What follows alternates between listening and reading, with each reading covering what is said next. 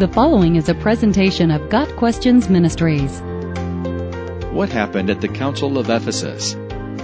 The Council of Ephesus, held in AD 431, was the third of the ecumenical councils after Nicaea in 325 and Constantinople in 381.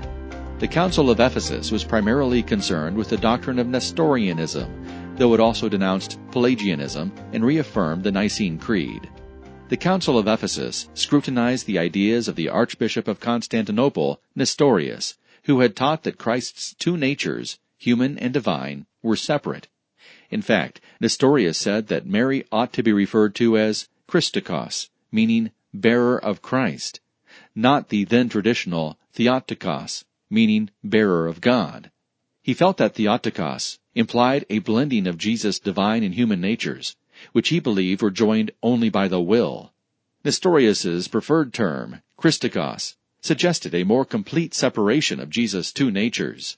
Historians generally agree that Nestorius's beliefs were not dramatically different from the Orthodox position. However, the debate was more than a matter of terminology, in that Nestorianism conflicted with biblical concepts related to the divinity of Christ. The conflict on this point of doctrine was especially venomous between Nestorius and Cyril of Alexandria, and Cyril successfully petitioned the Pope to declare Nestorius's views heretical. Nestorius refused to budge, however, and requested that Emperor Theodosius II call a council to settle the dispute.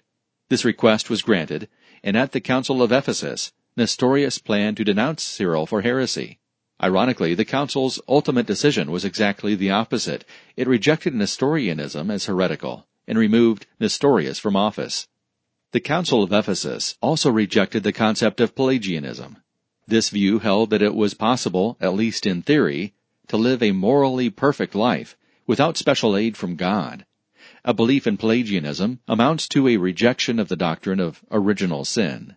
In rejecting Nestorianism, the Council of Ephesus officially recognized Mary as the Mother of God, though at the time this term was explicitly meant to refer only to Jesus' humanity and only appropriate in Mary's unique circumstance. Over time, this aspect of Mary would mutate within Catholicism into belief into her perpetual virginity, sinlessness, and cooperative work in human redemption.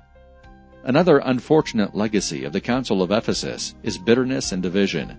The meeting itself was said to be contentious, heated, and unfriendly.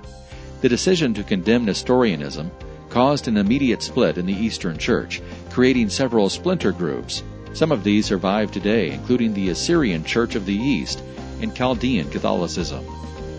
Got Questions Ministry seeks to glorify the Lord Jesus Christ by providing biblical answers to today's questions. Online at GotQuestions.org.